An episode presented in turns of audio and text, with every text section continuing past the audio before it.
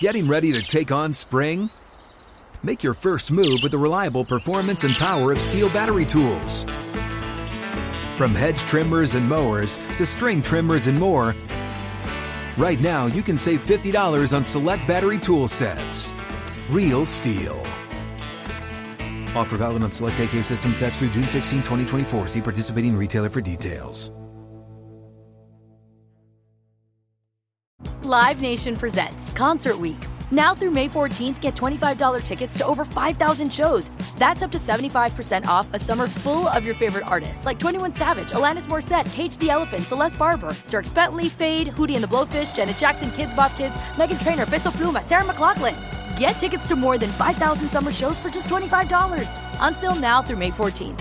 Visit LiveNation.com slash Concert to learn more and plan your summer with Sean Paul, Sum 41, 30 Seconds to Mars, oh, and Two Door Cinema Club. It's time for a Big Blue Kickoff Live Nobody can ever tell you that you couldn't do it because you did. on Giants.com You know what I saw? New York Giant Pride. and the Giants mobile app. 17-14 is the final. One touchdown, we are world champions. Believe it, and it will happen. Part of the Giants Podcast Network. Let's go out there like a bunch of crazy dogs. Have some fun. Welcome to Tuesday's edition of Big Blue Kickoff Live here on Giants.com as well as the mobile app. He's Paul Dottino. I'm Lance Medow with you for the next 60 minutes as we start to inch closer to the release of the 2023 schedule. It's coming your way on Thursday. So we figured today's program we'll delve a little bit into the non NFC East opponents and get your feedback on the challenges that lies ahead on the schedule and perhaps speculate on how many primetime games perhaps the Giants will be showcased on. So we'll tackle all of that and more. And a reminder you have multiple ways that you could join us with respect to the conversation. 201 939 4513, hashtag Giants Chat. And as a reminder, you can find the archive of this show and our entire podcast network on the Giants mobile app, podcast platforms everywhere, and at giants.com slash podcast. So we always anticipate the build up to the schedule, Paul, because the one thing I will give the league credit for. I mean, they find a way to make this an event, do they not? I mean, and it's not easy to make the schedule release an event, no matter what professional sport we're talking about, by the way. I think the NFL has probably made Don King very proud. they really have. Oh, absolutely. Because Don was the master of promotion. Now, you folks may not remember, but during the 70s and 80s, especially Boxing. during the 70s, Don King was the absolute guru of marketing sporting events, specifically professional boxing. And not to say that some of those mega fights didn't deserve to be mega fights, but he was able to find a way to always make his event the biggest spectacle in sports that particular night. He was a master at it. I, I know Don's still alive. He's probably like maybe 90 something years old by now. I don't even think he promotes anymore. I think he's retired. I don't believe he does, yeah. But uh, he was the master. Don King was the master. Look him up on YouTube. He's got the funny hair and everything. He was quite the character. 91 years old. Is he? Okay. So I I think that the NFL and quite frankly, all major sports have taken a page out of Don King's book and found ways to promote even the most minuscule of things and turn them into mega events. I'm almost surprised that they don't reveal the schedule in the middle of an arena and sell tickets to it. you know, that may not be a bad idea. You may be giving them something to think about, Paul. It could happen. Yeah, you right? could have sort of a rally atmosphere, right? And then you reveal event by event. You know, don't be shocked if one day it does happen. Well, you know why? It's it's really wow. It's possible, but I think the way that they navigate around that is every team likes to put a video together. So if you had an event, then I think you would take away from the video production right. aspect. And these days, the social media departments of each of the teams in the league, excuse me, I'm sorry, they have such a a mega presence Oh, yeah. within the organization. well, that's their time to shine. that you know. No, no, they're not going to do that. You're right. They're not going to take it away from those people. Those people need their day in the sun. This, this schedule release is like their New Year's Day. Yeah. Well, I was I thought you'd use a football analogy and say it's their Super Bowl. thought maybe you'd take the easy no, pathway. because there's only one Super Bowl. Yes, well, but for them, it's their Super Bowl because remember, not every social media team, assuming your team doesn't get there, has a chance to experience a Super Bowl. So This is everybody. That's very true. And we know a bunch of teams who have no chance to get there. Yes, well, I think I know what you're insinuating, but we'll leave it at that. I'm not going to jump into Pandora's box and release it from that standpoint. But in all seriousness, thought we would conquer a few different topics related to Oh, the schedule. By the way, Yes. before you go further, uh, that is eight o'clock tomorrow, NFL Network. We might as well give them the shameless. well, plug. Thursday, eight Uh, o'clock. PM Thursday, Thursday, Thursday. Thursday. Yeah. Don't Yes. rush our lives. Yes. No, don't rush. Yeah. Thursday, eight o'clock, NFL Network. Just so you have the official notification, in case you were wondering. And you could also check out Giants.com and the Giants social media pages. of course, They will be And, oh, releasing a lot of different videos. Speaking of which, another very creative video by Michael Beckton and company in the Giants production staff. This year's schedule release video. It's uh it's unique. Now they've had some really good ones in the Sure. past. Remember Yep. Tracy Morgan was a really good Yep. one. Eli and Peyton on the phone, which I love that one. That one was really really good. So now Paul's excited. Yeah, apparently. Yeah. Well, see, I'm more excited because I know the hard work that went into it. I Michael Beckton, who is the Giants senior uh, producer here and editor and producer of, of these kinds of things, is an absolute master. He does he does rap music videos and stuff of that nature too. sure. He's also behind Giants Life as well. He's behind Giants Life as well. He he does so much with so little resources. He thinks big all the time. Yep. And he's not happy with just saying, okay, this is what our department can do. He's like, no, let's push the envelope. Let's do what Hollywood would do. And he really, really bites off a big chunk of that hamburger and shoots for the moon. And you know what? Almost every time he succeeds. I'm sure he would tell you there are some maybe he wasn't as happy with as others. But I'm here to tell you that if you folks ever watch some of those creative videos that he does, and especially Giants Life as well, and I know you voice Giants Life, some of these things are just absolutely magnificent. And they're just a thrill and a joy. In fact, the third Giants Life is coming up. I believe the release is on May 17th, if I'm not mistaken. Correct. Yeah, that will cover the draft process and so right. forth. So uh, I just I'm excited for him because he does such great work. And a lot of you folks don't know that name, Michael Beckton, because he's behind the scenes. He does nothing but work 25 hours a day putting stuff together that you guys can enjoy and and digest. And so let me just give a big thumbs up to him because I know this this one he um he really had to do a tremendous amount of editing on. You'll understand when you see it. Uh, not that any of them are less, but this one took an awful lot of work. This was a Herculean task, and it's uh, it's fun, and it involves a, a a bunch of the Giants players too. This one isn't just like one guy. Sure, yeah. This this one this one involves a bunch of them, and uh, and that's going to come out uh, again, obviously on Thursday with the uh, schedule release.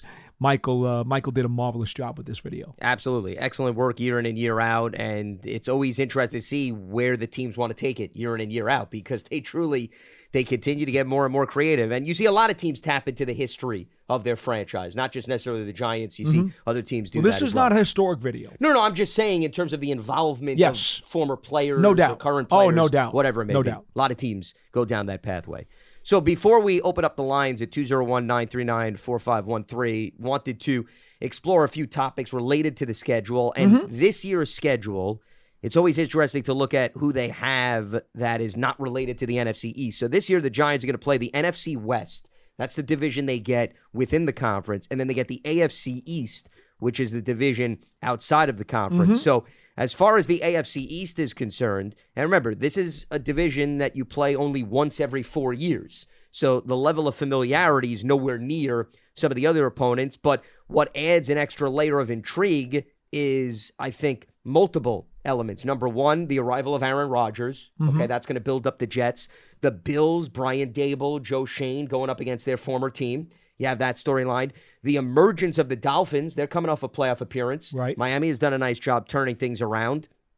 And New England, well, we know the history, right, between the mm-hmm. Giants and the Patriots. We'll see whether or not Mac Jones bounces back. They have a new offensive coordinator in Bill O'Brien. But the point is, much like the NFC East last year, and time will tell. Remember, I don't believe you just carry everything over, but there was substance and depth to the AFC East as much as there was to the NFC East. two very strong divisions who just happen to be clashing due to the schedule rotation this year.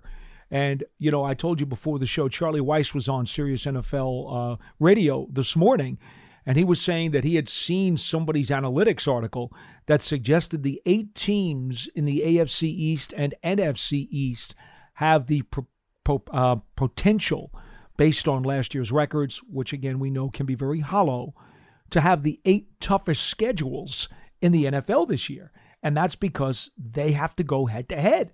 These are two very, very competitive divisions. I honestly think the perhaps the the biggest patsy in either of the divisions is Washington.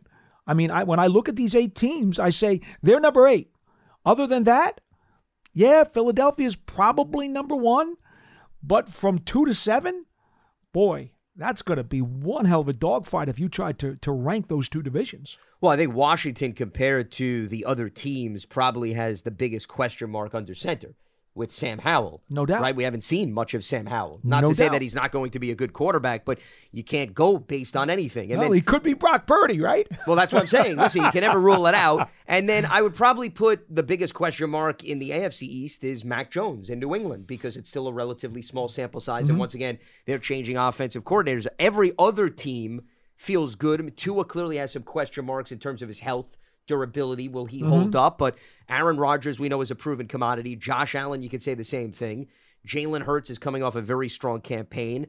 Dak Prescott is the seasoned veteran, and Daniel Jones is coming off a solid year in which he was able to gain some comfort with this new regime. So there's not nearly as many question marks with all those teams because their quarterback situations Correct. compared to Washington. And then once again, a close second is New England. And go ahead. Go- no, finish, finish. No, I was just going to say the breakdown is the Giants, they're hosting the Patriots and the Jets.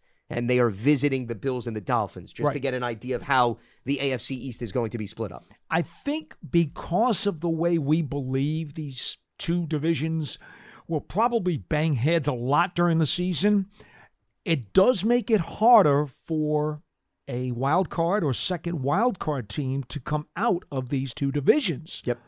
Because remember, some of the other supposed weaker divisions will be playing each other, and then other teams in other weaker divisions cross conference that will allow them to pile up some extra wins. So, you know, it almost becomes, in my opinion, it emphasizes and makes the division championship for both of these divisions much more important, not knowing if you're going to be able to sneak in as a wild card, given the fact that you're going to go head to head. Well, because you look at last year, to your point, the NFC East played the AFC South, and the AFC South was far from a juggernaut. Look at Tennessee; they didn't even win the division. Jacksonville. I mean, to be fair, we all talked about how great the NFC East turned out to be and far exceeded expectations. But when you look at who they played Well, out that's what I'm of saying. division, Yeah. it certainly aided that cause. That's not the case this year. Correct. And then you look at also the NFC North was another division, and Mm-hmm. the NFC North had very much mixed results. Remember, Green Bay was a borderline playoff team. They ultimately missed out. The Lions did look good, but I mean, Minnesota was really in cruise control in that division for the majority of Yeah. the year. And Now- they were a flawed team when they Correct. got to the playoffs. One hundred percent. So all of that has to be taken into consideration. So now you're upping the caliber of the competition, and we're only going based on what these teams did in the offseason and how they looked at the tail end of last year. For all we know, you know, who knows? Maybe it is a duplication of last year. Maybe some of these teams are not as good. Who knows? Right? As perhaps they're being projected to. Life in the NFL, it's a crazy world. But it is fair to say that you can't assume there's the same substance and depth. And you had three teams in the NFC East make the playoffs last year. And then in the AFC East, you had the Bills and the Dolphins get in, and the Jets were a borderline playoff team. You know, they played a lot of close games. Their offense much more productive. Mm-hmm. They were. You know, they could have easily found a way to get in. Does that same breakdown happen? I, I think that's your million dollar question.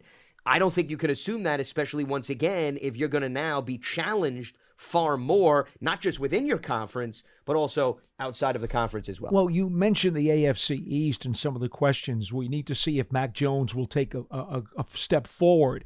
We need to see if a 39 year old, soon to be 40 year old Aaron Rodgers can survive behind a suspect Jets offensive line. Let's not forget that. a lot of injuries they He, and he yeah. has had injuries. He has not been Brett Favre like in terms of being an Iron Man. And so if he doesn't survive the beating that he's going to get behind that Jets line, all of a sudden they're in quicksand again because they're going to have to throw Wilson back behind center, and that's not good. So so they've got certainly an issue. Uh, and then when you look at uh, Miami, You know, uh, there are people out there who still think that Tua is going to be an upper echelon guy. I'm not so sure. I think there are still questions that he has to answer. So while we agree that the schedule appears to be more difficult because that division does appear to have some strength, there are still questions there that could easily turn it in the other direction, as you said a moment ago. And then if the schedule or the division does not fulfill its promise, all of a sudden maybe the same teams from the NFC East make the playoffs again for the second year in a row. Who knows? I think an interesting way to look at the AFC East, and I'm curious your perspective. And once again, you can weigh in on this as well at 201 939 4513, hashtag Giants chat. If you look at the AFC East, who would you rather play early in the season versus late in the season? Now, here's where I stand. I mm-hmm. would rather play the Dolphins and the Bills early. And the reason being is because I think you have a better grasp of who they are given the continuity and the coaching staff that he is carrying over. New England is getting a brand new offensive coordinator. I know Bill O'Brien's been there previously, but who knows if he's going to run the same thing Right. with Mac Jones and the Jets. I mean, once again, Aaron Rodgers is arriving. Nathaniel Hackett's a new offensive coordinator. You got Packers. Granted, you can watch Packers tape, and that may give you an idea. But to me, there's more of an unknown with the mm-hmm. Jets and the Patriots versus the Dolphins and the Bills. So I'd rather play the teams you can base a little bit more on film from the previous year early and then get more film over the progression of the early stages of the season to play them later. I'll agree with you on three of those teams. I will not agree with you on the Jets. Uh, to me, the advantage of playing the Jets very early is that they may not have the flow and the continuity that they might have once they start getting into a groove and into some kind of rhythm. You know, I think if the Jets are able to establish momentum, it will go a long way into making them competitive in the second half of the season. Sure. Yeah. If, if Rodgers gets dinged up, which I think there's a very realistic chance of doing that. I really do. That offensive line is not very stout. Well, that line, remember, was hit by injuries last season, Paul. If they get most of the guys back, I think that's the question. Remember, Alijah Vera Tucker was banged up. Mekhi Becton missed the entire season. So, you know, those two guys. And Mekhi added Billy Becton has Turner. been about as reliable as I Well- don't even want to go there. Well, but once again, because he hasn't been able to stay healthy. Right. That's so, the thing. So, I mean, I I think they're even worried about their offensive line. Look, they were trying to draft a, a tackle in the first round, and they couldn't get their hands Steelers on one. moved in front of him. Exactly. Uh, that was a huge blow to them because they know that Rodgers has the potential to be brittle. So, on one hand, do you want to play the Jets early? Maybe you do because they will not have had a chance to gain momentum and gain flow and start getting that feel good attitude. So, yes, that would be good. On the other hand, would you rather play them later after Favre, uh, Favre, after Rodgers has been knocked out of the lineup and now they're forced to play Wilson and they'll be limping through the second half of the season, becoming the failure that you know is is certainly very plausible. Um, I, you know, that's that could go either way for me. So I'm not going to agree with that one. I will only say the other three teams. I'm with you. I think you you've picked out where and when you'd like to play them. Well, because we've discussed those elements in previous schedule releases, Mm-hmm. right? When it comes to who you're playing, when you're playing, is a big part of the conversation. Now, you brought up the injury factor.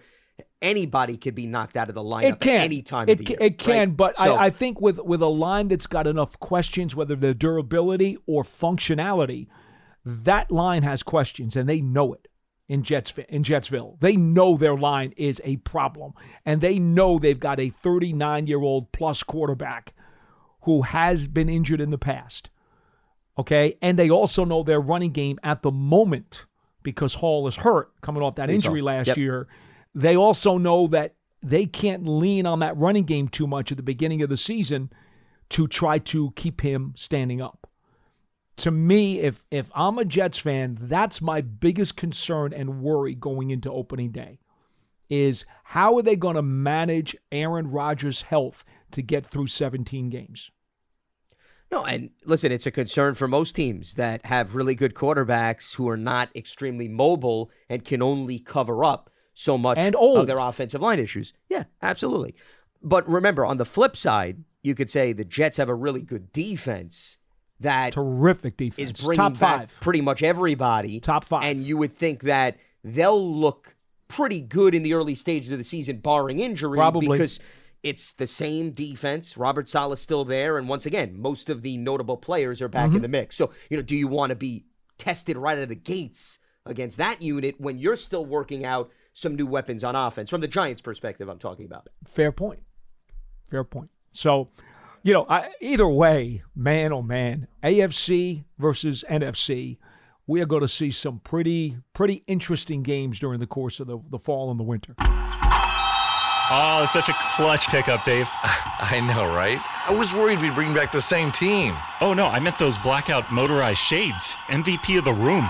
Blinds.com made it crazy affordable to replace our old blinds. Hard to install? No, it's easy. Even you could do it. Nice. I installed these and then got some for my mom, too. What, you fly across the country to do the install? Nope, Blinds.com can do it all. All she had to do was pick what she wanted. She talked to a design consultant for free and scheduled a professional measure and install. Look at you, a Hall of Fame son. Oh, I just picked the winning team. They're the number one online retailer of custom window coverings in the world. Oh, Blinds.com is the GOAT. The GOAT! He shoots. He scores. Go to Blinds.com for up to 45% off and a 100% satisfaction guarantee. Go right now for up to 45% off at Blinds.com. Blinds.com. Rules and restrictions may apply. Absolutely. All right, let's open up the phone lines as we move forward here at 201 939 4513. You can hit us up on Twitter as well, hashtag Giants Chat. We're talking about different elements at play with respect to the schedule. We figured we focus on the non NFC East opponents, the makeup of the AFC East, changes that happen in that division, who you'd prefer to play early versus later, and so forth. Let's check in with Tom in Stratford. He joins us here on BBKL. What's happening, Tom? What do you got for us? Hi, guys. Uh, I just wanted to say real quick that uh, since you were talking about the schedule, I would not, and I know this is out of our control, but I would not want to play Buffalo in December and Miami in September. Yes. You know what I mean? Sure. So, Mike North, the, the- one of the VPs of the NFL, was on a Bills podcast a couple of weeks ago, and he said that they'll always get those requests from the AFC East teams who don't want to go to Buffalo in December or January and don't want to go to Miami in September. He's like, we get that, we understand that. Uh, that's that's part of the annual request sheet, but they can't always make that happen. I'm with you though. I mean, here's the thing right? If you're going to Buffalo in December and you wind up with a primetime game, and I was talking to Lance, and we'll we'll get into a, a question that I put up on Twitter for a poll uh, eh, just a bit later on in the program. But can you imagine? I could see the Giants and Bills being a potential primetime game. I could because of the relationship that this front office and this coaching staff has with the Bills. Two teams, higher profile, both teams coming off of playoff appearances. I don't really believe that anybody from here, and I'm speaking for myself, it's an opinion, wants to go to Buffalo for a primetime game in December or January. I don't think we really do. That's just that's just a wild guess on my part, okay? Well, I was bringing up before we went on the air the Buffalo New England game from about two years ago when you had those windy, horrendous conditions and nobody could throw the ball. So that's more of a reason why you want to be cautious of having a primetime game. I brought up the 2019 schedule. That's the last time they played the AFC East. Mm-hmm. Buffalo was week two, and Miami was week 15. So that worked out perfectly. You got the Dolphins in December, you got the Bills in September. I'm all for that, and my tan would be very happy. Yes, well, and clearly that's the biggest priority of the league. It is. to It make is. sure they meet Paul Dottino's I need to get my tan to extend into the new year. well, thanks for taking my call, guys. Have a great day. Hey, you Thank you, sir. Thanks for giving us a ring here. Everybody requests that. Everybody asks for that. The problem is the league cannot fulfill the needs and desires of every NFL organization. But listen, it's worth throwing that out there. Hey, if you can accommodate us, great. But who knows? With the way the weather goes around this country, you may go down to Miami, okay, and you could have uneasy weather too. Well, it's kind of like when we had the Super Bowl here for Denver and Seattle, and it was almost 70 degrees and sunny. And then, the, next, day, there was right, a blizzard. Yeah, so just when you think you map it out perfectly, Mother Nature Oh, has other plans. Man. Indeed, indeed. I, I think you know part of the the intrigue. I, I unfortunately, and and I get it. You know, we we talk about the hype machine that surrounds the release of the NFL schedule, and it's gotten worse and worse and worse over the years. But part of the problem now is that if you are a fan and you want to go to some road games for your club, it's incredibly expensive. And you really have to go through a lot of planning to make that happen. Uh, money that in a lot of cases is not going to be refundable. And then, of course, with all these flex games that the league has now added into its schedule because they want to satisfy their TV partners, it can become a very nasty logistical nightmare, you know, uh, Yeah. for, for a lot of fans who do want to attend a road game for their favorite NFL teams, especially if you're going to a place, let's say, that does not have a lot of accommodations. For example, and the Giants don't have to worry about going to Green Bay this year. The Packers are coming to East Rutherford. But if you're trying to go to Green Bay, there are very, very few flights that go directly into Green Bay. There are very few hotels around Green Bay. It takes quite a bit of logistical planning to go to a game in Green Bay if you're a visiting fan. It's it's it's a big hassle to do. Not to mention the expense. And then of course if you find out all of a sudden the game's been flexed, oh sorry. And by the way, that's very much more in play this year. The flexing. That's my point. Yeah. You know, so there's um you know, it's different if let's say the Giants are going to Miami. Well, you know, if Yeah, it's if, if, if yeah, there's a lot of flights going down to Florida. Sure. And there's a lot of stuff to do down in Florida. So, you know, it's probably uh mitigated a little bit if if you know they wind up with a game down there that that gets changed. Let's say one o'clock game, and maybe they don't get flexed to prime time, but all of a sudden their game is going to be four thirty. Well, and you had a seven o'clock flight Oh. out out out of the making airport, that. Yeah. right? So you know these are issues that you got to deal with, but. At least, oh well, if I have to stay in Miami another day, I think you could tolerate that in the middle of December. Whereas you're if you Yorker. have to stay in Buffalo another night, you're well, you see about what I'm December. getting at? Is that what you're getting? So these at? are Yeah. all things that, from a, of a fan's perspective, logistically, I, Yeah. look, I'm very sympathetic to it. I, I know, you know, it is what it is. It's the reality of it, but but I I am sympathetic to it. I understand. Well, that's why it's going to be very interesting with the flexibility of the flex aspect of the schedule this year that's going into play. Remember, you could have teams have two Thursday games, Mhm. okay? And then really you're going to see Monday night games that may be able to be swapped out. And you talked about traveling plans. Can you imagine as a fan? I know. Your team is scheduled to play on Monday night. Then all of a sudden you find out the game now is Sunday or whatever. Now, maybe that's helpful because you get home what sooner, about but vice versa? Correct. That's even worse. Yeah, you, meaning the game was on Sunday and now it was moved to Monday. I had a flight out Monday morning, and now the game is Monday night. Yep, changes things completely. Now, just so you guys get caught up, Mike North, one of the VPs of the NFL, again, when he was on that Bills podcast a few weeks back, he said that the way it is now, each team is allowed to be scheduled for six primetime games. And they are then also eligible to be flexed for a seventh primetime game. Just so you know the new rules. Uh, that was not the case until this year. They've kind of expanded the flexibility a little bit. But the biggest wild card of all is we've never had Monday night games get flexed. We've had Sunday games get flexed from earlier in the day to later, vice versa. Now Monday games, and remember, we're talking about it from the fans' traveling perspective. What about the team's perspective, Paul? You know, Well, preparation. That's, the killer. I, look. I, I- again, I'm. I don't want to get on my soapbox here, but from a coach's and players' perspective, Parcells always used to say, "Give me Sunday at one o'clock every single week," and that's Sign me how, up for that as well. Yeah, that's how players and coaches feel. Okay, uh, let's not pull any punches here. Players and coaches feel that way. We also know that when the revenue is produced by the league, as it is, with the various scheduling quirks and changes, everybody within the league, including the players, benefits from it. And so the profit margin kind of goes up, and then the flexibility has to go up. Well, that's the ammunition behind a lot of these changes, right? You want to market your is. league as much as possible. It's just the downside of that is all of a sudden you're a coach, and what you were talking about with Parcells is you're so used to routine. You ask these coaches every single week, every single day, Mhm. every hour they have mapped out. When you start to tweak that, you throw curveballs the way No of the doubt. coaches and the players.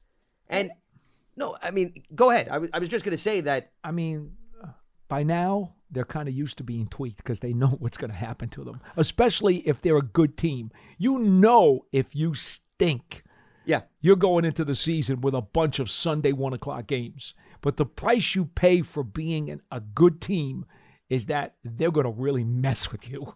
Well, especially later in the season, Yes. if you're competitive and all of a sudden you have far more meaningful contests. That's why, because you could go in not having high expectations, all of a sudden you exceed the expectations, and then early December, now all of a sudden you're playing at four o'clock or in prime time. Or they're giving you that Saturday game. Correct. Yeah, Late- but that's not a in the year, very often part of the schedule. The Saturday games. That's only small. I'm talking about you could get flex on a Sunday. Oh, I know. I know. that aspect. It's the price you pay for being Yeah. good. Giants fans, I know you love the team being good again, and it's awesome.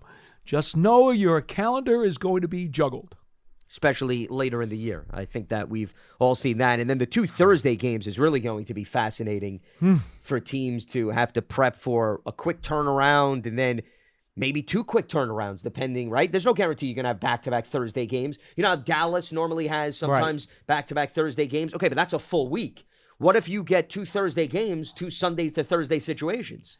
Look, I would not want to be anybody over on Park Avenue having to put this together. I mean, their computer model goes through, they tell us every year it's like over 2,000 combinations Yep. before the commissioner finally decides to sign it and then they send it out. I would not want to be any one of those people. I would not.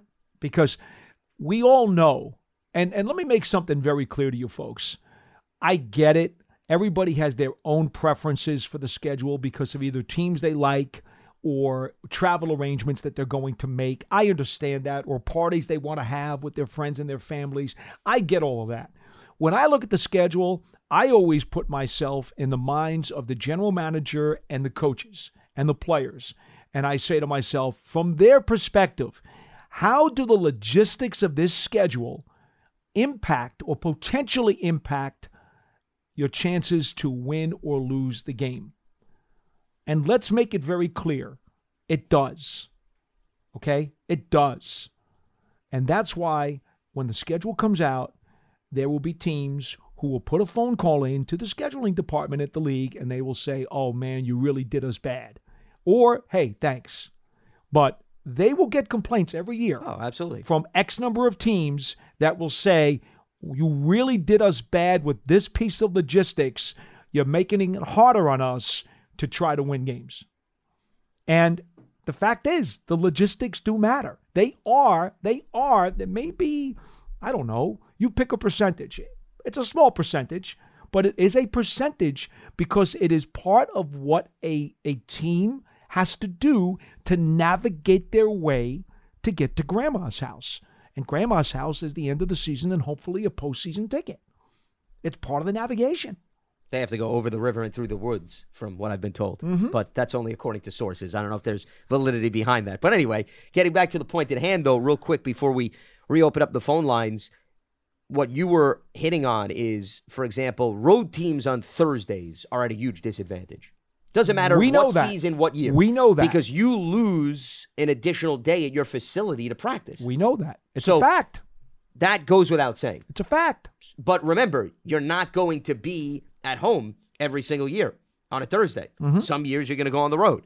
Now, with teams playing twice, I would hope that if you do get in that circumstance, they give you one home and they give you one road. I'm sure right? they will try to do that. I mean, that to me would be the most sensible maneuver. Mhm. But Thursday teams, you as general managers, coaches, you have to account for a travel day. They don't. And it's bad enough that week, even for the home team, because you're coming off a Sunday game. You're barely practicing as it is. Mhm. But it's nice to just wake up and go to your facility and not have to worry about getting on a plane or go through travel preparation and so forth. So that to me is the biggest obstacle. I would say more so than any other thing related to the whole flex part of the schedule. I'll have another point to raise, but I know we got somebody Yeah. on hold. So Oh, why don't we go to the call? Sure. And, and I want to piggyback off of what you said after the phone call. All right, let's uh, open up the phone lines. But before we do that, just a few reminders here with respect to some Giants programming and ticket opportunities. Giants Huddle podcast, you can check that out on Giants podcast platforms as well as giants.com slash podcasts.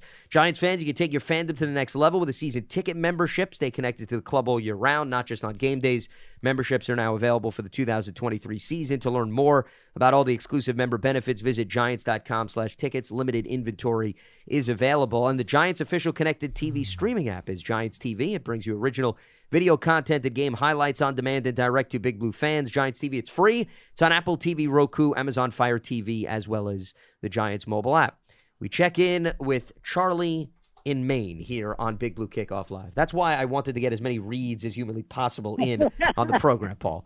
Go ahead, Charlie. What do you It- have to lovely greet us today? Here comes the big bad wolf.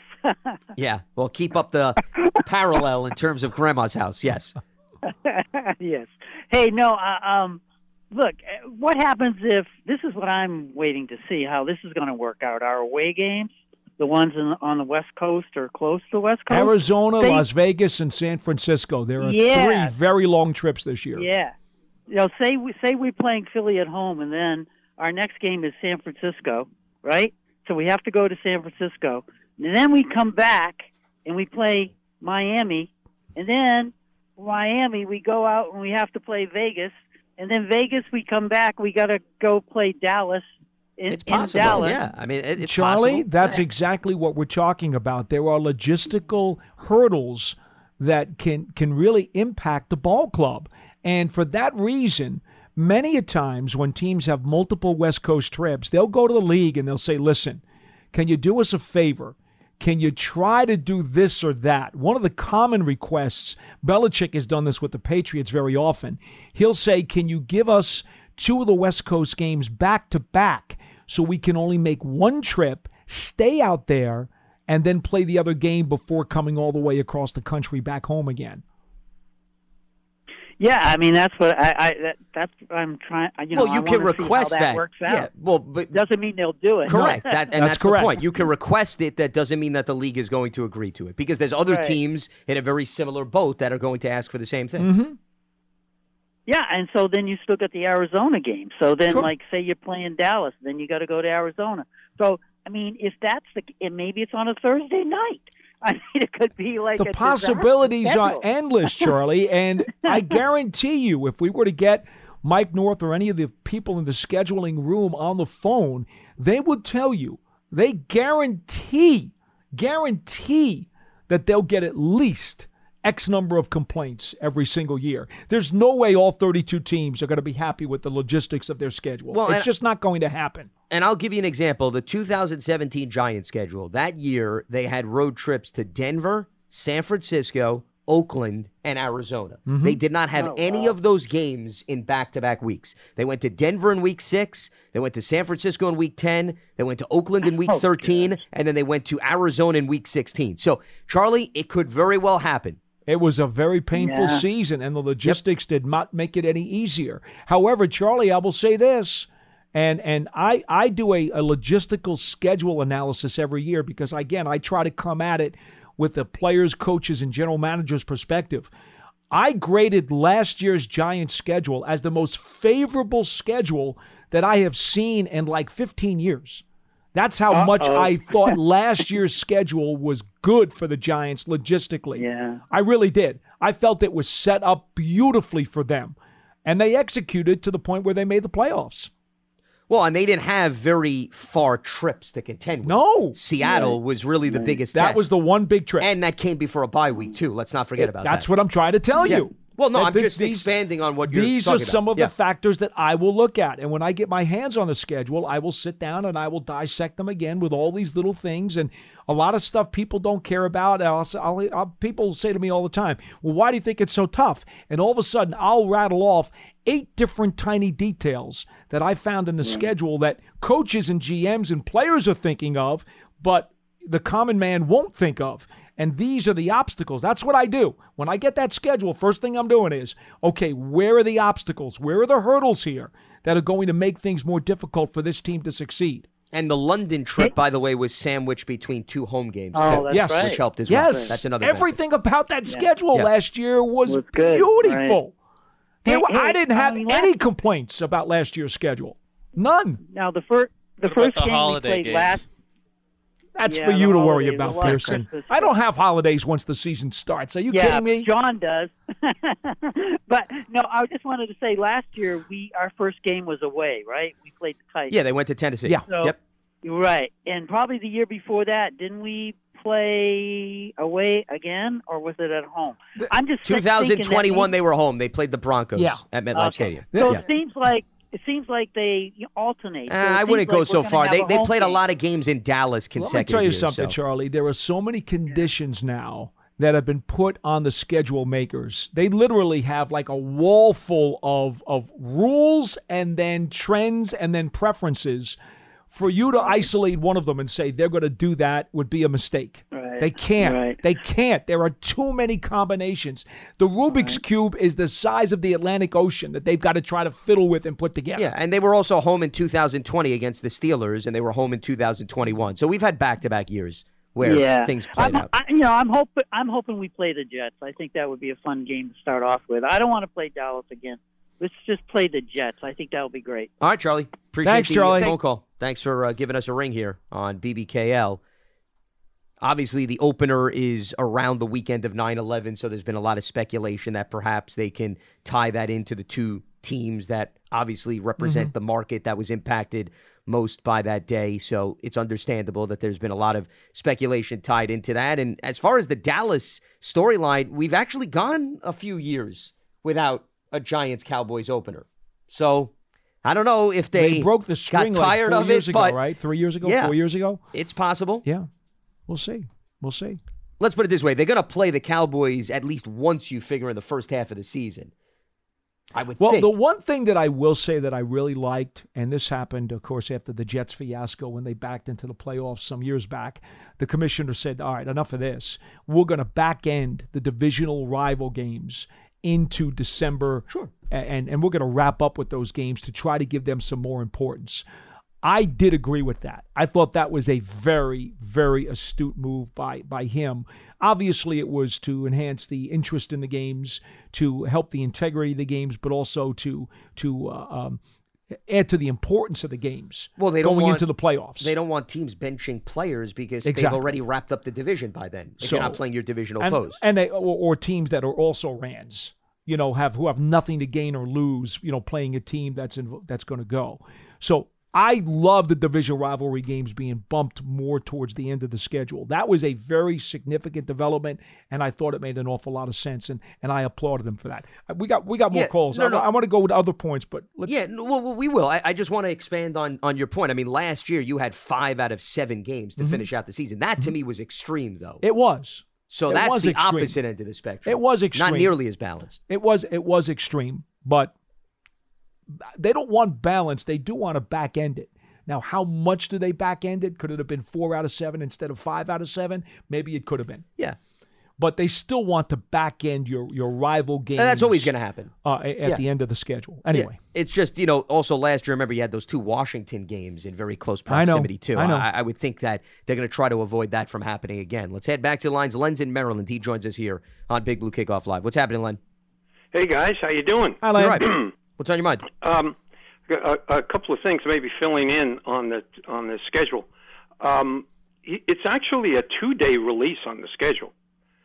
well, they're giving games- out a handful of games on Wednesday. Right. I know, but But everybody's full schedule comes we're out talking about they're giving you a couple of crumbs, and Yeah. again, that's part of the hype machine. Well, I, I mean, it, those are important games. Uh, Um, I mean, they're all important, but they are important from a fan standpoint, or they wouldn't separate them out as separate. Uh, No, no, you know, it, it's known it's known as hype. That's what it is, Len. It's hype. That's all it is. It's hype. yeah, it's, yeah. it's hype. it- it's it's it's a big three or four days in in the NFL calendar. you no get your you get it. your international games, so people know this. On Wednesday, you'll get your international games, your new Black Friday game, which the NFL's never played a game on Black Friday before, but they're playing the one on Friday afternoon. I believe Right. it's a three o'clock kickoff Eastern time, if I'm not mistaken. And Yeah. then they're going to have selected highlighted games that they're also going to going to throw out there. So that Right. might be ten games, possibly. Yeah, it's a very Right. small It's a very, very, very Right. small Yeah. percentage. But just like they dragged the draft out for three days, they're going to draft the schedule release out now for two days. Well, um, I, I I think if if the Giants are involved in any of those crumbs that they're throwing out, uh, the fans are going to be interested. I mean, let's not make it sound like Sure, it's but not an event. If it wasn't an event, they wouldn't be doing it. Uh, uh, you know, I mean, I mean, you're making it sound like it's not an important No, you- fact you, that they're know, coming you know what? You know what though, uh, and I mean this, Len, to the Yeah. coaches and the players and the general managers and so forth. The schedule's the schedule. They'll tell you they're going to play whoever they got to play, and whether or not the schedule comes out with hype or no hype on Wednesday or Thursday, or for that matter on Friday. What they know is that the weekend of September 10th, they're opening the National Football League season. Yeah. And they're going to Yeah. play who they're told to play. And if you think that those guys are on pins and needles this week on Wednesday and Thursday, hopping and bopping around, worried about what leaks out and what NFL network tells them, you're making a very sad mistake. Well, I don't think so, Paul. But but let me say this, um, and, and uh, you know, I want to be clear about this. I'm excited about the two days of announcements. I'm, I'm, I wasn't knocking it. You know, I want to make sure you guys know that I wasn't knocking it. I'm looking forward to the, you know, the dribbling out of some of it, and and then the big and, and then the big and all right, okay. So I'm, I'm, I just want to make sure you don't think I'm knocking. No, no. I just Okay, think it, right. it is it is what it All right. is, As and, we- and and it's a marketing ploy, which is obviously Okay. working because they wouldn't do Sure. it if it wasn't working. Sure, sure, oh, right, absolutely, absolutely. All right, back back to speculation. We speculated on the Monday night, first Monday night game, possibly with the Jets. Let's speculate on the Amazon game. Rumors out there that it's Eagles at Giants. Mm-hmm. I've heard that. Yeah. Um, now, Paul, you um, said that, and I'm interested in this as a season ticket holder, and I want to know as soon as possible because the Giants have not, obviously, have not yet told me. Um, you you said three o'clock for that game. I have heard that that game, and that does not come from within the building. I believe it was one of the national media had uh, purported that it would be a 3 p.m. Eastern time game on Black Friday. The Black Wow. Friday game. I'm not. I'm not telling you what game it is. Yeah, I'm yeah, saying yeah. I've heard the Black Yeah, Friday game is Yeah, going yeah. to be on Friday at 3 Yeah. p.m. That's well, what I've heard. But here's the thing, Len. Even if they do play, you don't know if it's going to be a home game, so it may not even impact you as a season Well, ticket well, holder. well, the rumor the rumor I heard that it was a home game. Okay. Uh, Well, I'm, I'm just yeah, saying, but yeah, I mean, it could easily Yeah, go either way. right, that's right. that's my point. Yeah, Yeah. yeah, and and you know, I'm, I'm thinking with American Dream right across the street, that big shopping center on Black Friday, that should be a lot of fun at three o'clock in the afternoon. Well, that, that's If more of a is indeed reason. Yeah, that's more of a reason why it may not be a good thing for there to be a home game then, under those circumstances. Uh, quite- So- you- you- you- you change, um, Unless, unless, right uh, unless Len, you want to take five hours to get no, out of the no, parking no, no, lot. No, no, I'm, well, I'm hoping, I don't know. You, I'm, I'm hoping. I'm hoping the rumor that I heard about home game, couple it with three o'clock in the afternoon on Black Friday, is not part of the Giants' schedule. Okay. And and by the way, I- I'm bringing up an NFL.com article, so this is coming from the Yeah. league that it is an expected kickoff of 3 p.m. Eastern. As- so that's right thank from you. the The league. league has confirmed yeah, that. Well, that, that is exactly a confirmation from the league. Yeah. Okay. Now, I, I don't. I think this fits in somewhere on the general conversation, but I don't know if you guys know this. Um, a- a- as a, as a season ticket holder, I don't know. I, I I know the bottom line on my tickets, and I've already paid. All right. I don't know the face value of a ticket for each home game. This is the first time. I know the bottom line. I'll just make up a number. Two thousand dollars. I know it's two thousand. I pay the two thousand. I still don't know the face value for each game. That is, the Eagles in Dallas may be higher face value than Packers Chargers, which is the first time they've done it this way. It's just a piece of information. I'm not knocking it. The Giants have their reason. I've explored it with them for doing it the way they're doing it. But we, we don't know the face value. They are going to let us know next week what the face value on the Dallas ticket is. Now, it's all going to add up to the bottom line that I paid, but we don't know how it's going to be dispersed across 10 games. This is including the preseason games. So we, we, it's kind of the first time they've done that. I'm not we'll, really we'll, sure. we'll, we'll trust you on that, Len, because we're not in the ticket office. Yeah, So yeah, we're- I didn't think actually, you'd do you're, that. you're telling Yeah, us yeah. something that I have absolutely no concept yeah, yeah, about. Yeah. yeah, right, right, right. I didn't think you knew that, and I thought it was kind of interesting information that this is the first time that they've done it that way. And um, as I said, across ten games, I I knew there were going to be ten games. I didn't know, you know, I can't say to my partner, uh, here's the price of a ticket. You know, here's your share because I don't know how the face Well, if, value you- of if these you're tickets- going to know next week, that's still in plenty of time. Yeah, Oh, yeah, yeah, yeah. for him to No, get no, the no. money together for the season. Yeah, yeah, yeah, yeah, yeah, yeah, and I've given them that. Right? Yeah, I've mean, unless you're going to pull him back from him and not sell him Oh the no, tickets. no, no, no! Oh no, no, no, no! We we we have under the under the circumstances we have already agreed to how we're going to handle this Okay. across the whole season. So, Sure. but I just wanted to let you know that All right, it's Len. kind of interesting. But uh, uh, let me say one thing real quick. Yeah. I think it does have something to do with when these games will be played. Uh, day of the week, time, things of that nature. I- I don't They're know, going to take Len- all of that into consideration. Yeah, I mean, once again, I'm just speculating, and I appreciate the phone call. We'll let you go on, on that note, and thanks for giving us a ring. But as somebody who's had season tickets in a different sport for basketball, it's very common for the cost of the ticket to fluctuate based on the opponent, and it has nothing to do with when the game is being played. It just has to do with, for example, and once again, I'm just giving a hypothetical.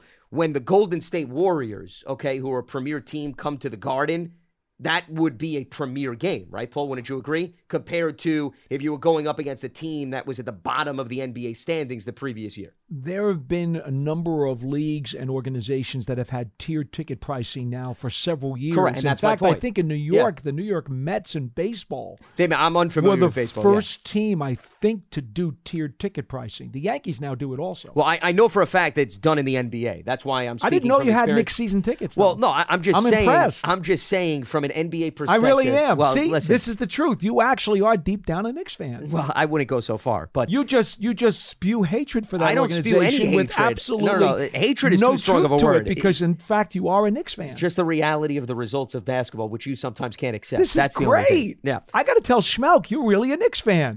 yeah. Okay. Good. Good This luck having that conversation. Wonderful. I'm, I'm glad. I'm you- glad you finally I'm came glad you- over to the to the bright side. I have never come over to any side. I've been well marked in terms of my territory. Let's go for back quite to the time. Yes, but no. In, in all seriousness, though, that has been done in other sports. So to Len's point, and I don't know what the thinking is with respect to the NFL. Yeah, we're not involved in the yeah, business not involved in any of those conversations. upstairs. But I guess if Len was coming from the standpoint of it caught him off guard.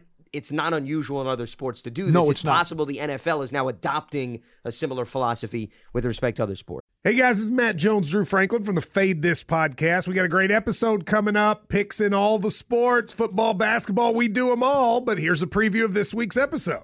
Do you think it's more embarrassing to dye your hair or to have hair plugs? I don't think either are embarrassing if you're not trying to conceal it and act like you didn't. Okay, so you think if you just come out and go, I got hair plugs.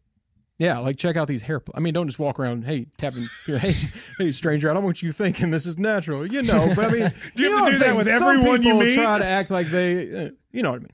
Yeah. But I mean, like, like John Cena got it. You know, when John Cena came back to wrestling, he had a bald spot, and now he doesn't. Mm-hmm. You think he should be required in all interviews to say, "Look, by the way, I covered up my bald spot"? Yeah, I guess it's weird. I mean, you don't wear a sign or like put a sign in your yard, but All right. So what about toupees? Those are the most obvious. I but feel let's like. say you're like Bill Self and you can get it to where it looks good. his is magical. I don't even know if his is a toupee. It is. I think he went into the future and had a procedure we haven't even discovered yet. And this episode was brought to you in partnership with DraftKings. To hear more, listen and subscribe to Fade This on iHeartRadio or wherever you listen to podcasts. RJ is in Georgia joining us here on Big Blue Kickoff Live. What's happening, RJ? What do you got for us? Hey, hey, what's up, fellas? How you doing? All right. You're right. Yep. Good, good. I have a couple of things. Uh, one, um, what do you think the percentage is that the Giants will uh, sign Saquon Barkley uh, for the upcoming season? a lock. He he's going to play for the Giants this year. He's on the tag. Well, but you're, you're talking about a long term deal.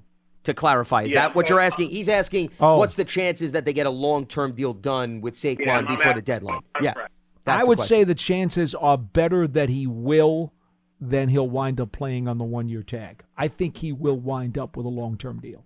Yeah, I'd maybe go slight edge with Paul over playing on the franchise tag, but I could also see a scenario where he signs the tag, he plays on the Mhm. one year deal too. I, I don't think that's outrageous. It's not it's not well. out of the question. Yeah. But he'll be here this year. Okay, I, I appreciate it. That's definitely good to hear. And the other thing is, don't you think it's fitting that um, the September 11th game would be Giants Jets? Well, actually, uh, that would be September 10th, that Sunday. But wouldn't wouldn't it be fitting for the Giants and Jets to play on that day? Well, I'm sure a lot of people feel that way. Sure. Uh, you know, everybody can can feel as they want because the league is going to schedule a game and it's going to be scheduled and that's it. I mean, well, you know, I, I get it. I mean, September 11 is a very important date in our history. Absolutely. And and it's Right. important for the people in Washington too, to be quite frank with you. Yeah. I mean, we've had seasons where September 11th has fallen on a Sunday, and the majority of the league has been able to take part in that, which is Yes. great because, to Paul's point, while we, a lot of us who were here when it happened, we understand it impacted the entire nation, No not just necessarily the New York, New Jersey area. Even the people in Pennsylvania, remember Without there was a doubt. plane there 100%. too. Unfortunately, the flight went down there. Yeah. So, I mean, it's nice when it does fall on a Sunday because I think you can make it an entire league thing here. And I don't know, is this the first time that it's fallen on a Monday night? I don't know that. Since I, I want to say there's a good chance it's the first time it's fallen on a Monday It night may- where may you be. have just one game. Well, actually, remember, there's two Monday night games in the opener. Correct. So you'd have four teams sharing the spotlight. And Oh, that's true, yeah. That day, yeah. But to your point, yes, New York teams have a significant connection to that date, and we'll see whether or not the league sees it that way. Yeah, okay, fellas. I appreciate that. I'll take it off the air, but uh, you guys enjoy the rest of your day. You too, sir. right. Thank you. Appreciate the phone call. Thanks for uh, giving us a ring here. And that's why I brought up there's been a lot of speculation, obviously, There tied has to that. And that could very well come to fruition. But you could also pinpoint several other teams to play on that Monday night as well. And that would not be crazy either. But I, I don't know. I'd have to look it up. But I don't know. I don't remember I don't September remember 11th falling on a Monday, though. I don't remember it either. You know, I don't. I mean, this may be the first time. But because I would just be curious if it did who they had play on that day. Because, I mean, right? It would have made sense to have the Jets or the Giants I want to playing on Monday the night. Giants played Washington on a Sunday, September 11th in the past. Correct. And that was a very emotional day. I will tell you. Yep. I mean, I was in the building, and, and it was it was it was kind of rough before the uh, national anthem was played. Sure. it was tough. Yeah. Well, and we just passed the 20th anniversary. Mhm. So it adds even more meaning. This year in particular is not a special anniversary with respect to that, but hey, every year we acknowledge that date. There is memory and significance to it. So that shouldn't be taken into consideration in terms of who you select to play on that date. But this is a rare year. Here's the other thing that's interesting. It's not only that September 11th falls on a Monday night, it's also the fact that this happens to be a year where the Giants are scheduled to play the Jets. So there's really there's twofold that are in play here. Remember, the Giants don't play the Jets every single year, other than preseason. That's right. So that's the other thing. Well, and of course, the Giants and Patriots and Jets always play each other in the preseason. So this is another one of those when Where the you have a rotation comes around, where the. Giants are now going to play the Patriots in the preseason and the regular season. Yep. They will play the Jets in the preseason and the regular season. That happens every four years when the rotation comes around. Yeah. It just happens. No, of course. But what I'm saying is, from a regular season standpoint, they don't Mhm. play each other. And if you remember, part of the ammunition behind, because remember, the Giants and the Jets would always play the third preseason game. They flipped it because of that year where they actually were then meeting again in the regular season. You wanted more distance Mhm. between, obviously, those matchups. So there's a lot of different things. This is why I do not envy any of the individuals that put the schedule together. That's a rough and the different room. versions. That is they a very rough room. Yeah, and, and there's a lot of great people that work for the league. Oh, they- they're that wonderful involved. people, but I it's a rough room. It's so insightful to hear all the different conversations they have, and That room has as much security, I think, as the NFL teams' draft rooms does. yeah, absolutely. Believe Yeah. me. Well, and here's the other thing, and this relates to the Jets. I'm sure they were waiting to confirm that Aaron Rodgers was going to the Jets too. They, I guarantee you, they had a version. part. They did. They, they had a version. Mike North has already talked Right, about that. Aaron may have not gone. They to the Jets. They anticipated that he Yeah. was, and to. if the deal had not been done by the time they had to submit the schedule to the commissioner, they had a tweaked version which would lessen the Jets' visibility in the schedule. But because the Rodgers deal did go through in time, they will maximize uh, the Jets' visibility. Because remember, Russell Wilson, that trade highly influenced how many times the Broncos Sure did. were on primetime last year. Sure now, did. it didn't necessarily work out to the league's benefit based on how Denver played, but let's not be naive. Major move like that, Mm-hmm. I'd be very surprised if the Jets don't have a high volume of primetime games. There's absolutely no question Yeah. in my mind about that. Let's Which, hit- by the way, plays into my Twitter question. But let's go to the call. Well, if you want to throw that out No, too, go but to the call. let's Go get to to the call. uh, one more call before we then throw out the Twitter question that you put up, and you actually have some results. I'm Mhm. sure that you could reveal too. So it's twofold there. Steven's in Barcelona, joining us here on BBKL. What's happening, Steven? Oh, not much. I haven't been on in a while. Uh, Hi. after I caught you today, I'm just wondering, do we have a chance to get Leonard Floyd? Is that a possibility? Well, what is his asking price? I don't know. I, I, you know, it's it, it, it's mysterious. I mean, You don't think I've he's been- coming I- here you know- for a bag of used footballs, do you? no, I, I just think we could use an edge rusher, and you know, it looks like he's still he's still hanging out there. Well, he is. He's still a free agent, and Leonard Floyd was obviously synonymous with the Rams, and then went to the. He was with the Bears prior to the Rams, but I think he really stepped up his game when he went to LA, and obviously he helped them win a Super Bowl. When it comes to players like that, there's a lot of factors to weigh in. I think maybe his situation. Part of it, the reason why he hasn't signed is some of these guys, they don't want to join a team until the beginning of training camp. That's one thing you have to take into consideration. And it could very well be he's waiting to see what happens with some post June 1st cuts where maybe teams may get rid of veterans that could free up some additional cap space. I mean, to answer your question from a financial standpoint, the Giants, I don't think they have an overwhelming amount of wiggle room based on what they've done in free agency. And then they obviously have to sign their draft pick. So, on the surface, I would think it would be challenging, especially if a player like that is looking to cash in from a team that may have more to work with. and his last year uh, with the Rams, uh, that contract called for about sixteen million a year. Yep. Which is a number that I don't think, no matter what the Giants do to their current cap situation, they'd be able to uh, digest. No, I, I think he'll be a, a ten or under. I'm hoping, and uh, he hasn't missed a game in like five years or something. I'm I'm not sure if that's correct, but somewhere around there.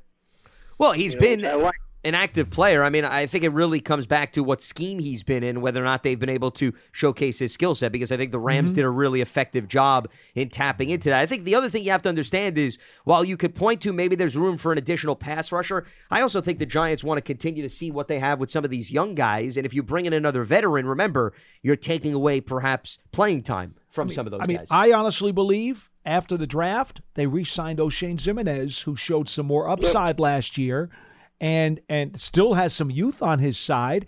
I think he was the guy who, because they did not get anyone in the draft, he becomes the insurance policy behind Ojulari and Thibodeaux. That's Well, how I see it, and I think they like Tomon Fox I very was going to much say too. that. Yeah, don't leave Tomon Fox out of the conversation. And we were talking about Baldonado yesterday as one of the UDFAs. Mhm. If he maybe gets a chance, you know, he's a guy that has some upside in terms of getting after the quarterback. And we still don't know what Elerson Smith is going to bring to the table Sure. off of There's his another injuries. young guy. Correct. So Yeah. they they got a lot of bodies, and at some point you have to find out if those guys can play. And to answer your question, Yeah, Steve, we get a lot Floyd. of injuries though too. Ojulari can't be on stay on I the know, field. I know. No, absolutely. But that's why you may be able to boost some of these young guys and really see what they're going to do. For example, Elerson Smith is another guy that has potential. Unfortunately, he's dealt with the injury bug too. If there's a year he could stay healthy, if Ojulari misses some time, maybe you give him an opportunity. And, and to answer your question, Leonard Floyd hasn't missed a game since 2018, but his first two years, he did not play every single game.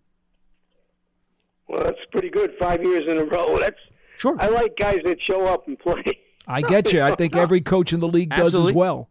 One hundred percent, sure. But you know, once again, it's pros and cons. And appreciate the phone call, Stephen. Whether or not you want to bring in a veteran, because when you bring in a veteran like that, the veteran wants to know what his role is. For Mhm. example, Jihad Ward played an integral part of the scheme last year because he had familiarity with Wink Martindale's system, and he knew where he was going to be slotted Yeah. and the role he was going to encompass. I think most veterans they don't mind having young guys in the mix, but I don't think they want to come in, all of them, and just be a mentor. They want to feel as if they can Correct. contribute in some capacity. And Leonard Floyd, we're talking about somebody that is 30, 31 years old. He's not an old man. He's been in the league since 2016. Something tells me if he gets an opportunity with the team. Oh, he's going to want to play. Correct. That's my point. So He's I don't know play. if the Giants. He's can- not going to be Connor Barwin, who comes in as Exactly. a, as an old sage trying to you know coach guys up. Yeah. Well, and that's also part of why some players, I think they wait, Paul, till training camp because they also want to wait and see what happened during the spring. Somebody gets hurt. Mm-hmm. It's more attractive. So if you want to reveal some yeah, I, I put out a question. que- question on Twitter. I'm at Giants WFN, uh, WFAN, of course. Uh, and my question was I put this out, and there's still an hour left to vote. Uh, so, how many primetime games do you think the Giants will be slated for in 2023 after they reach the divisional round of the 2022 NFC playoffs? Now, my options were less than four, four, or more than four. Now, less than four has already garnered over 47% of the votes, Lance four over 42% of the votes, and more than four over 10% of the votes. If I had to vote, I think it's going to be four. And if I had to pick a second choice, I wouldn't be surprised if it turns out to be five. But but I'm going to guess four would have been my vote if I were voting on my Twitter page. There's still one hour to go if you folks want to vote. And before I get your answer on that, perhaps even a better question would be how many Sunday at one o'clock games will the Giants have this year? Because this primetime question does not talk about the doubleheader games that are part of the four o'clock, four thirty mix. And the Giants will have a bunch of those because remember, when you look at the NFL schedule, remember Dallas is usually a doubleheader game. So the Giants, because of two Dallas games, because of um, the uh, West Coast games, Yeah, which are be against. San Francisco, Las Vegas, and Arizona. They've got home games against West Coast teams against Los Angeles, the Rams, and the Seattle Seahawks. But those could still be 1 p.m. Eastern. They kickoffs. could They have been when the Rams visited. They could recently. be. They could be, but they try to give the West Coast games the later games. You're talking about the potential for seven games on the Giants' schedule right off the bat that could potentially be at least four o'clock or later, just based on the logistics of where those teams are. So, how many Sundays at one? That to me is even a better question. I'm thinking the Giants may only have about six or seven Sunday one o'clockers. Possible because once again, that's going to fluctuate every year when you have West Coast trips. No doubt. I'm not so much convinced that Seahawks Rams coming here definitely gets that game to four because we've had instances where they make those West Coast teams play at one, Absolutely. which is ten o'clock local but time. they obviously. will tend to try to make those later games. Well, just out of my own curiosity, I looked up the last time the Giants made the playoffs, which was 2016, prior to Okay. last year. Yes. What that did to influence the 2017 schedule. That's a good call. Okay, I, I had curious. not done. I had Yeah, done so that. All right, so I brought Good that for up. you, Lance. So, how many primetime games do you want to take a guess? Do you think I honestly do not they remember. got? Okay, well, I'm not asking you to remember. Do you want to just throw one out there? Was it three? Close. It was not three. Okay. It was four. So, just to give you an idea, they had actually two primetime games right out of the gates. Dallas, they visited on that Sunday, which was 8:30, and then they hosted. Remember the Lions at MetLife Stadium. Mhm. That was Monday Night Football. Then you had the Denver game Sunday Night Football, and then they had a trip to Landover, Maryland, to play the Commanders. So four games from that standpoint, and actually now that I think about it, because remember I was trying to determine when the last time maybe September 11th fell on a Monday. That year, 2017, Right. September 10th was a Sunday. So that year, 2017, the Monday night was September 11th. Okay. Now we'd have to go back and look whether or not. Well, clearly the Giants didn't play on that Correct. Monday night Correct. because they played Sunday. So we have had a Monday, September 11th connection. Well, back which- to your number about Yeah. four. I did not. I was not. I was unaware. I had forgotten how many they played that following year after the playoffs. But because a lot of time has gone by, right? So No it's doubt, natural no to doubt. see how the league may have been influenced. my gut feeling says it's going to be four with a chance to maybe be five. That's just the way my gut's telling me right now. I Anyway. would I would go four max. I'd lean towards just under four, but I could see four being the max. I'd be surprised if it gets to five. Five, of course, could come into play depending on a flex situation. Yes, it could. Based on how the season plays out. But initial stages, I'll go more towards the three, four category. I could see happening. Okay. Yeah. All right. Well, just a, a few interesting observations, and there's other layers to the Giants' opponents. We'll get into the NFC West, some of those teams, what they did on tomorrow's program, and then obviously we'll take a closer look at the NFC East as well. As that is going to wrap up Tuesday's edition of Big Blue Kickoff Live. Today's episode, part of the Giants platforms everywhere, as well as Giants.com slash podcast. For Paul Dottino, I'm Lance Medow. Stay locked to Giants.com for all the latest, and we'll speak to you on Wednesday right here on Big Blue Kickoff Live. Have a good one. Live Nation presents Concert Week. Now through May 14th, get $25 tickets to over 5,000 shows. That's up to 75% off a summer full of your favorite artists like 21 Savage, Alanis Morissette, Cage the Elephant, Celeste Barber, Dierks Bentley, Feid, Hootie and the Blowfish, Janet Jackson, Kidz Bop Kids, Meghan Trainor, Peso Pluma, Sarah McLachlan. Get tickets to more than 5,000 summer shows for just $25. Until now through May 14th. Visit LiveNation.com slash Concert to learn more and plan your summer with Sean Paul, Sum 41, 30 Seconds to Mars, oh, and Two Door Cinema Club. Zero Foxtrot isn't just a brand, it's a way of life. Founded and operated by veterans, Zero Foxtrot's unique apparel and gear echoes the grit of the warrior culture. Zero Foxtrot dedicates itself to producing content, honoring the sacrifices of forgotten heroes of the past, and connecting history to the present. Embark on a journey with Zero Foxtrot today at zerofoxtrot.com. It's not merely our products, it's about the ethos that we embody rugged, resilient, and timeless.